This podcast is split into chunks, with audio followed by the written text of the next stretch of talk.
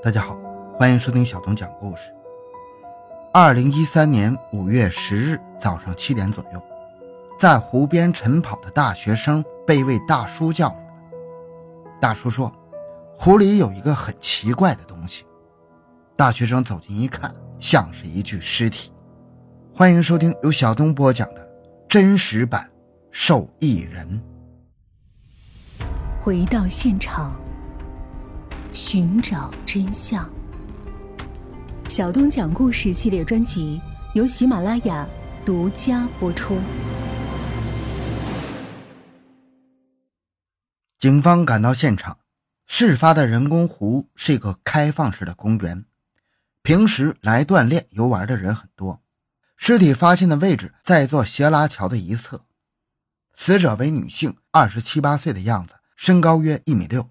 身穿红色上衣、黑色丝袜，穿戴整齐，戒指、项链、首饰都在，没有遭遇过暴力侵害的迹象。法医尸检后发现，尸体没有明显的外伤，也没有搏斗过的痕迹，只是在口鼻腔内有大量的血性泡沫，应该是入水以后刺激形成的，说明该女性应该是溺水死亡的，死亡时间应该是头天晚上九点到十二点之间。他为何溺水还不得而知，尤其让人觉得奇怪的是，这个人工湖水位并不深呢，最深处只有一米四五，他怎么会把人淹死呢？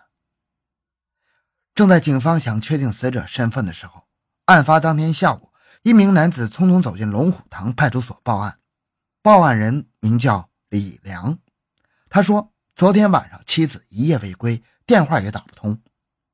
李良描述妻子的照片和湖中女尸非常接近，经辨认，湖中的女死者正是李良的妻子廖红霞。廖红霞，四川巴中人，今年二十七岁。得知妻子溺水身亡，李良当即痛哭流涕。李良说他是江苏连云港人，今年二十九岁，来常州打工已经七八年了，两个月前刚结婚。头天晚上九点多回家的时候，妻子不在。妻子的弟弟冯天来告诉他，姐姐刚出门。李良打电话给妻子，妻子说骑两天前李良给他买的电动车出去练练。可是到了二十三点多，妻子还没回来，电话也打不通。李良坐不住了，赶紧出去寻找，找了一圈没找到。李良寻思着妻子可能去朋友家过夜了。可是，一直到了第二天下午，妻子的电话还是打不通。无奈之下，李良只好到派出所报案。没想到，妻子竟然溺水身亡了。李良和廖红霞通过网络认识，没想到结婚才短短两个月，妻子就发生这样的意外。李良猜测妻子应该是骑电动车时不慎落水的，因为李良也骑过新买的电动车，非常不好骑。警方再次赶到湖边，经过打捞，在斜拉桥的另一侧打捞上来一辆电动车，车的电动开关处于启动的位置，这说明车辆是在行驶的状态下坠入湖中的。同时，警方还在斜拉桥边缘发现新鲜的擦痕，应该是硬物撞击形成的。警方查看监控，发现廖红霞2013年5月9日晚上8点57分骑电动车从小区大门。出了小区，二十一点二十一分，人工湖附近监控再次捕捉到了廖红霞骑电动车的身影。这一切都说明廖红霞确实是意外溺水死亡。警方出具了死亡证明，但是廖红霞的母亲拒绝在上面签字，她觉得女儿死的蹊跷。警方只好再次展开调查。调查发现，事发的人工湖没有灯。晚上漆黑一片，根本不适合练车呀。那么廖红霞去人工湖会不会不是想去练车，而是想去见什么人呢？警方决定调取廖红霞当天晚上的通话记录。这时，李良找到警方说，妻子的苹果手机不见了，要求打捞。但是警察觉得不用打捞手机也能调取通话记录。但是李良不放弃，花了两千块钱找专人打捞，还真就把廖红霞的手机打捞到了。警方此时也调取到了通话记录，发现当天晚上廖红霞从家里出发到人工湖附近时，一共接了三个电话，全是一个尾号七幺六的手机打的。警方推断，正是这个电话把廖红霞约出去的，而廖红霞对丈夫李良撒了谎。警方很快查到了这个号码的机主是廖红霞的姐姐，但是廖红霞的姐姐却说，这个号码机主虽然是她，但她从来没用过，一直是廖红霞在用。显然，廖红霞不可能自己给自己打电话。那么，这个号码当时在谁手里呢？警方询问了李良，李良说这个号码他也用过，后来放在家里了，最后谁用他也不知道，应该是妻子处理的。警方分析。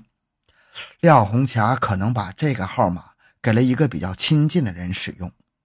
廖红霞的弟弟冯天来一直和姐姐住在一起。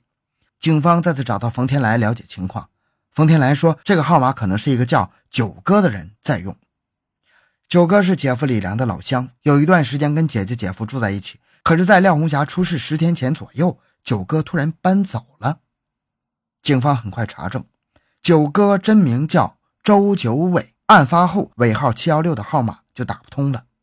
警方猜测，会不会是周九伟在案发那天用这个号码打的电话？如果是的话，那案发那天周九伟肯定也去过人工湖附近。警方立即对当晚人工湖附近的监控进行仔细的筛选。很快，一辆出租车进入了警方的视线。经辨认，车里的乘客正是周九伟。而诡异的是，直到凌晨四点多，周九伟才打车离开现场。警方找到周九伟打车离开时的出租车司机，司机反映了一个细节：周九伟付打车费的钱是湿的。难道当天晚上周九伟也落水了？面对警察，周九伟承认，案发那天晚上确实是他打电话约的廖红霞。他承认，他和廖红霞有私情。那天晚上，他约廖红霞到人工湖约会，两个人在湖边聊天，一直聊到二十三点左右。廖红霞提出要回家，结果在回家的路上出了意外。廖红霞骑车，周九伟坐在后座。当经过那座斜拉桥时，车坠入水中，落水的周九伟顾不上廖红霞，拼命挣扎，一个人爬上岸。上岸后，他看到廖红霞在湖中飘了起来，他想廖红霞肯定是死了，他吓坏了。也不知道该如何是好，就在岸上等着，直到天快亮才离开现场。周九伟的说法似乎也过得去，但问题是，出事的人工湖水位并不深，为啥周九伟没事廖红霞却淹死了？而且警方在廖红霞高跟鞋底部发现有人工湖底同样的淤泥，说明廖红霞在湖底有一个站立的过程。廖红霞身高一米六。穿着近十厘米高的高跟鞋，站在一米四五深的水里，如果没受到外力，是不会淹死的。而当时在廖红霞身边的只有周九伟，难道周九伟和廖红霞的死有关系？这时，廖红霞的父母向警方反映，廖红霞生前买过。人身意外险是李良在结婚后第三天给廖红霞买的，保额为一百万。警方进一步调查后发现，廖红霞还有一份三百万的人身意外险，并附带五十万的旅游意外险，也是李良为廖红霞购买的。两份保险的保额加起来高达四百五十万，受益人都是李良，而且保期只有一年。捋一下时间线。李良之前有过一段婚姻，育有一儿一女。二零一三年二月和前妻离婚，半个月后认识了廖红霞，主动追求，出手大方，很快博得了廖红霞的好感。半个月后，两人结婚。结婚三天后，为廖红霞买了巨额保险。又过了两个多月，廖红霞就死了。警方猜测，这会不会是杀人骗保呢？警方很快将李良和周九伟都传唤到案。得知李良也被采取强制措施之后，没多久，周九伟就交代了。周九伟说：“五月九日晚，他把廖红霞约到了人工湖周边。他一边敷衍着廖红霞，一边在心里盘算着要不要动手，一直拖到了二十三点。廖红霞提出要回家，周九伟不想走，这惹恼了廖红霞。廖红霞把周九伟臭骂了一顿。”被语言刺激的周九伟决定动手。周九伟骑车拉着廖红霞，当车行到斜拉桥栏杆缺损处，周九伟故意把车拐到了人工湖里。落水后，因为水不深，廖红霞和他几乎同时在湖里站了起来。周九伟就动手把廖红霞按在河里。也不知过了多久，他感到廖红霞不再挣扎了，他才爬到岸边。那么，平白无故的周九伟为什么要杀害廖红霞呢？而且廖红霞跟他还是情人关系。对此，周九伟说：“谋划杀害廖红霞已经很久了，而幕后主使就是廖红霞的丈夫李良。计划开始于二零一三年二月份，李良计划杀人骗保，而且答应事成之后给周九伟二十万。但是周九伟说，他帮助李良杀人并不只为了钱，而是于忠。原来。”这些年，李良一直对周九伟照顾有加，特别是在场面上很罩着他。久而久之，周九伟心存感激，而他又是个知恩图报的人，也就是李良说什么他就做什么。在看守所里，李良供述了他杀妻骗保的计划。二零一二年底，李良经营的网吧倒闭了，李良断了经济来源，而更迫在眉睫的是，他还有几十万元的欠账。到了二零一三年六月，这笔钱就该还了，李良便产生了骗保的想法。为此，他先是找借口和前妻离了婚，然后通过微信摇一摇的方式结识了同在常州打工的廖红霞。很快，廖红霞就同意了他的闪婚要求。相识后仅十多天，两人就草草领了结婚证，然后住在了一起。在结婚的第二天，李良就把之前给自己买的受益人为前妻的保险故意让廖红霞看到。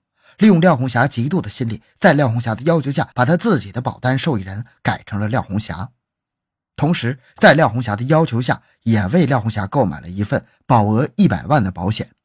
没过几天，李良又在网上看到一份保额为三百万的保险，也给廖红霞买了。此时的廖红霞还沉浸在新婚的甜蜜当中啊，压根儿也不会想到自己被新婚的丈夫一步步引入了一个巨大的陷阱当中。成为了李良罪恶计划中的一枚棋子，生命将随时面临终结。而为了迷惑廖红霞，李良很舍得为新婚的妻子花钱。短短一两个月，李良就在廖红霞身上花了大概四五万。同时，为了实现骗保计划，李良也让周九伟住进了自己的家中。李良和周九伟是初中同学。李良能说会道，周九伟沉默寡言。周九伟一直很崇拜李良。当李良把这个杀妻骗保的计划告诉周九伟，并让他配合时，对李良一向言听计从的周九伟也就同意了。有了周九伟这个得力助手，李良的布局更加得心应手。而对于杀人的事儿，两人心照不宣，没有多交流。李良怎么说，周九伟就怎么办。李良指使周九伟勾引自己的新婚妻子廖红霞。李良还故意不和自己的新婚妻子同房，并为周九伟和廖红霞制造独处的机会。一来二去，周九伟和廖红霞真就好上了。心思缜密的李良不动声色地安排这一切，周九伟心甘情愿地充当他的马前卒，廖红霞则完全蒙在鼓里。而之所以选择溺亡的方式，是因为李良知道廖红霞不会游泳。再次，廖红霞拉着李良去人工湖游玩的时候，李良无意中看到那个斜拉桥缺了一个栏杆，计划的实施方式和实施地点就这样定好了。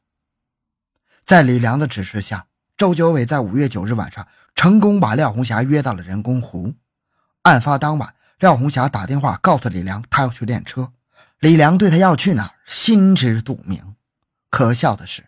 廖红霞以为她瞒过了丈夫，哪知她的行为是被李良一步步操控着，直到她的生命被那个黑暗中的人工湖吞没了。好了，这期故事讲完了。小东的个人微信号六五七六二六六，感谢您的收听，咱们下期再见。